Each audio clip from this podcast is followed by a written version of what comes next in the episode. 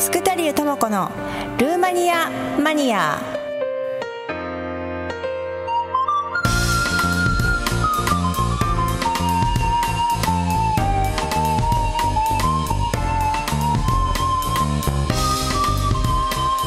時刻は11時36分になりました。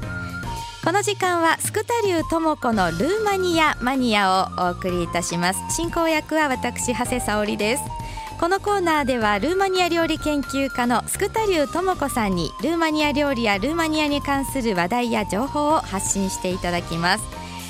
もう毎回ね、えー、本当にワクワクするようなお話をしていただいておりますけども今回のテーマはルーマニアの3月はイベント盛りだくさんでお送りいたします。この時間はルーマニア料理教室でプップの提供でお送りいたします。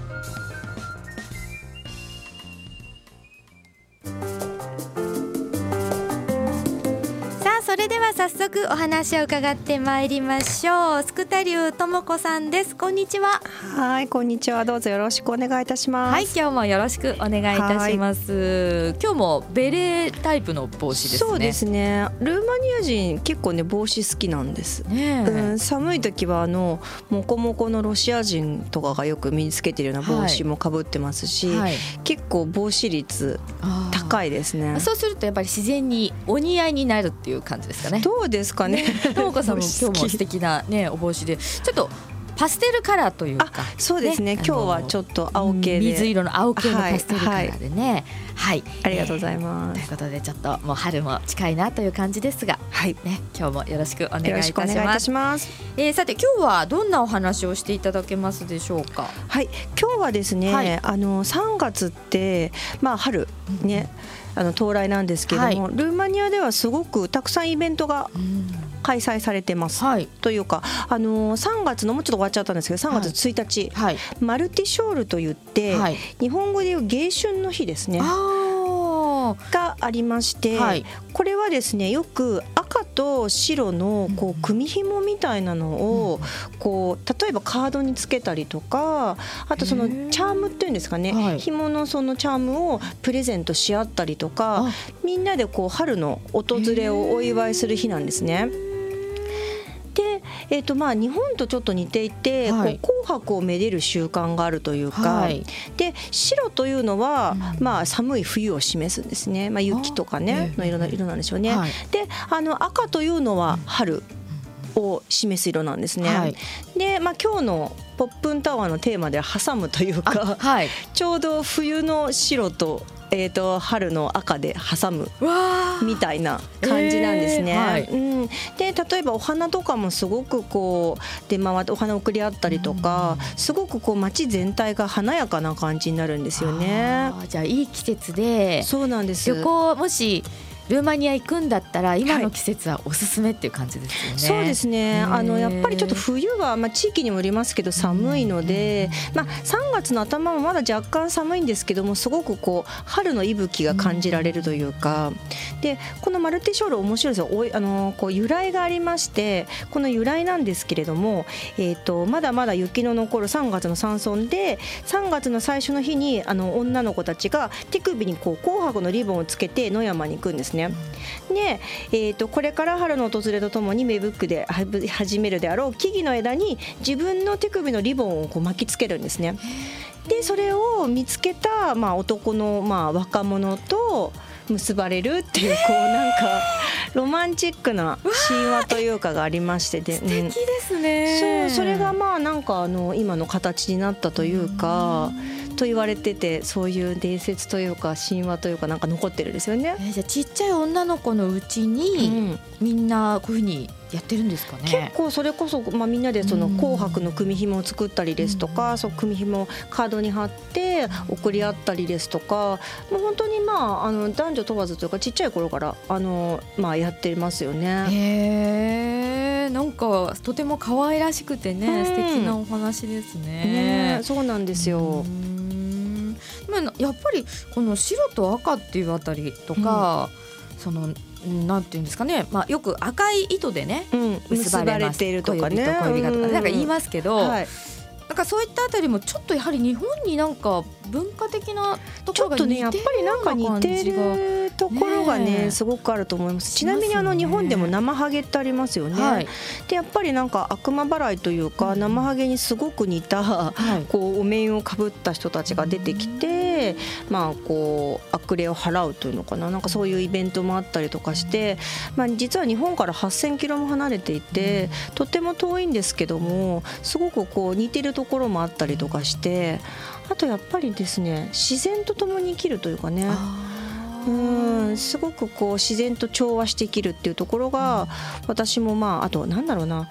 こう自然の中に神聖なものを見出すみたいな。あそういうところがすごくルーマニア人と日本人似てるなと思ってうん。だから私もちょっと心惹かれるところがねあったのかなというふうに思うんですけどねもますますうん。ね、親しみが湧いてきたというねそうなんですよね。なかなかやっぱりルーマニアアって普段の生活の中で聞いたりとか見たりとかすることってほとんどねないですよね。で私自身も全く同じでなんかルーマニアのこと考えたりとか したこと全くなかったんですけど。本当にとも子さんと出会うまでですね、はい。そんなにルーマニアのことばかりうん。考えているようなことはなかったですけども、ないですよね。はい。うん。今の先日世界ラン展2019に行ってきたんですね。はいはい。はい。でその私が行った日にちょうどブルゾンちえみさんがあののトークショーがあって、はいはい。でブルゾンちえみさんこの会場の中で一番好きなランはどれですか？って聞いたら、はい青いランがあって、うんとっても綺麗で、うんでそれがねルーマニア大使のランだったんですよすごいですね。でもその瞬間に私は「うわ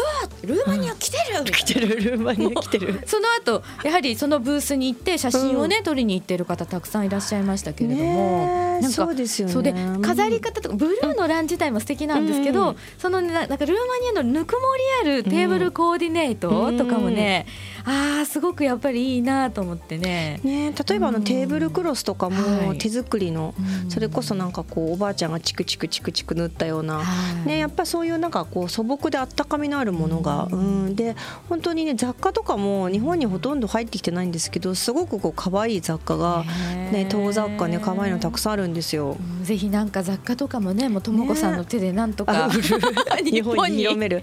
ね なんかできたらい。いですよね。ねでもうあの早速ね迎春の日のね、はい。マルティショール。ママルティショール皆さんに覚えていただきたいですねこのうん。言葉をね、マルティショールから始まって他にもね、はい。どんなイベントがあるんですか？もうね1週間後にこれはあの世界女性デーインターナショナルメンズデーとも設定されてるんですけれどもあのルーマニアはですねえっと自由は自由はフィメイっていうのがフィメイっていうのが女性っていう意味ですね。ヒューメールの。フ。ューメイ、うん、で、はい。自由はっていうのが日っていう意味なので、はい。女性の日にあたります。あーはい。でルーマニアあの日本だと5月の2週目の日曜日が母の日で、はい。まあ、皆さんお母さんとかね、あのカーネーションを送ったりとかすると思うんですけどルーマニアではこの3月の8日が母の日の代わりみたいになってまして、あの子供からお母さんにお花をあげたりとか、まあ、恋人同士というかで男性から女性にお花をあげたりとか、まあ、すごくあの女性を称える日というかね。あうーん。いいですね。ねそういう日が本当日本にはまあ母の日がそれに確かに当たるのかもしれないけど、ね、なんかバレンタインデーとかももともとはそういう日だったらしいけど違う風になっちゃったっていうのもそうですね、ねあの女性が男性にねチョコレートあげる日みたいになってますけどうん。やはりルーマニアだと男性から基本的には女性にアクセサリーとかお花とかプレゼントが、女性の。あのちなみにそのお花っていうのは、うん。うんまあ種類聞いてわかる私がわかるかわからないですけど、うん。どんな感じのお花が特にメジャーな感じなんですか？それこそランとかもあとまあチューリップとかもまあいわゆる日本でも手に入るようなはあとはなんていうのかなハスじゃなくて睡蓮みたいな？あうん、あー。ああいうお花もありますいしあとまあデイジーみたいなのもありますし本当に3月になるとお花がこう咲き乱れてるというかうんあのすごくこう街がねすごく華やかになるんですよね。でやはりあの冬が長くてなんか結構寒くて暗いというかなので本当に春の訪れをみんなでこう噛みしめて喜ぶというかね。ううん。んはますます行ってみたくなりましたけどもね。ねじゃあともこさんもやっぱりこの季節のルーマニアははい。好きですよね。ねそうですね。年間を通して、まあ、夏もすごくいいですし冬は冬でまたいいんですけど今雪もたくさん降ってね。なんですけどやっぱり春が一番、うん、私は好きな季節で。でちょっとお料理にも通ずるところがあるんですけど、やはりあの今でこそそれこそビニールハウスとかがあったりとか、年間年中あの日本でも同じようにあいろんな野菜が年間を通して手に入るんですけどやはりルーマニア昔はもう野菜冬はあんま手に入らなかったんですよね。うん。だからこう夏とか冬、えー、と秋の間に収穫したものを塩漬けにしたりとか酢漬けにとかしたりとかして瓶詰めにしてそれをまあと冬の間消化して、まあ、食べてたんですよね。で春になってくるとやっぱネギとかあとあとニンニクとかあとタンポポの葉とかねそういうのであのいろいろ出てくるのでそういう、えっと、野菜って実はデトックス効果がすごくあってあうん、で冬の間に溜まった老廃物をこう排出する。あうん、役目があるのですごくやっぱりさっきもお話したし自然にのにこうなんていうか調和して生きてるというか、うん、なので冬の間はそうやってまあ発酵したした野菜を食べて、まあ、健康というかでね。で春になると新鮮なそういう春野菜を食べてデトックスをするというか。うん。なんかそのあたりは、はあのうんと先日もお話しいただいたあの、はい。肉断食のねそうなんですよ。そことも結構かぶってまして、なぜかっていうと、え。っと1年のうち4回大きな、まあ、あの肉断食の時期があるんですけど、はい。一番長い時期がまあクリスマスの前なんですね。40日ぐらいあります。でもう一つ2番目に大きいのがイースターの復活祭の前の、えー、と約 3,、えー、と3週間だから、えー、と21日間か、うん、になるんですね。なのでやっぱりその時期にあの野菜をとって春野菜もたくさん食べてデトックスあを図るっていうのはやっぱりすごく、まあ、理にかなってるわけなんですよね。うん。なんかすごい、まあ、ますますこのルーマニア料理文化をね、学びたくなりますし、うん。ルーマニア料理食べると自然と野菜たくさん取れるなっていう感じがね、そうですね。はい、ありがとうございます。はい。まあそういうことでね、あのルーマニアのお料理を学べるはい。機会もたくさんありますよね。ありますはい、あのともこさん、はい告知のコーナーをお願いいたします。あありがとうございます。はえっ、と4月イースターですね。あの西方教会と東方教会ってちょっと1週間今年はまあ大体毎回ずれるんですけど、4月の21日がまあいわゆるまあイギリスとかアメリカとかお祝いするえっ、とイースターなんですけども、えっ、とルーマニアは東方教会に属してますので、はい今年は4月28日になるんですが、イースターの料理教室ですね。えっ、と普段ルーマニアの人はあんまりラム羊食べないんですけれども、やはりイースターの時期はすごくあのラムを取りますのででそういったラム料理とかイースターで出てくるお料理をですね、えー、とまず、えー、と4月の、えー、と17日の、えー、と水曜日が大泉学園で。はい、で、えー、と4月の、えー、と19日、はい。金曜日が、えー、とちょっと遠いんですけれども、えー、と東西線の西葛西にあはい。るイオンカルチャーセンター葛西店で、えー、と10時半からあります。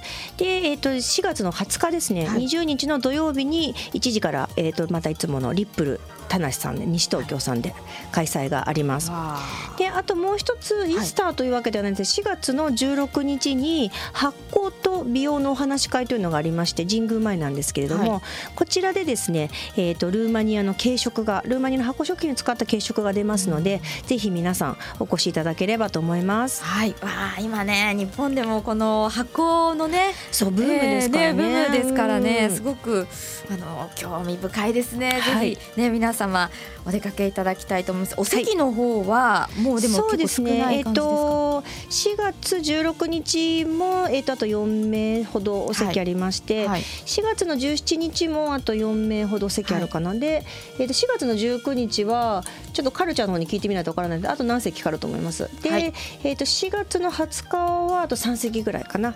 お席ありますので、はい。もしあのご興味ある方は私のあのブログの方に、はい、えールーマニア料理教室、えー、と東京って入れると私のブログが出てきますので、はい。そちらの方からお申し込みいただければと思います。はい、ということで今日もね、いろいろとこの3月のイベントのお話ですとかね、はい、やはりまた文化のお話もしていただきましたけどもね、はい、ありがとうございました。ありがとうございます、はい。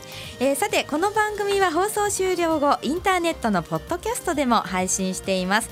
各検索サイトから FM 西東京で検索してみてください。次回も来月の第2水曜日あ、ね、4月の10日になりますでしょうかね、はいその時はぜひいろんなル,、えー、とルーマニアのイースターのお話などもさせていただけたらと思ってます。はい、はい、また皆さんお楽しみにということでともこさん今日もありがとうございました。どうもありがとうございました。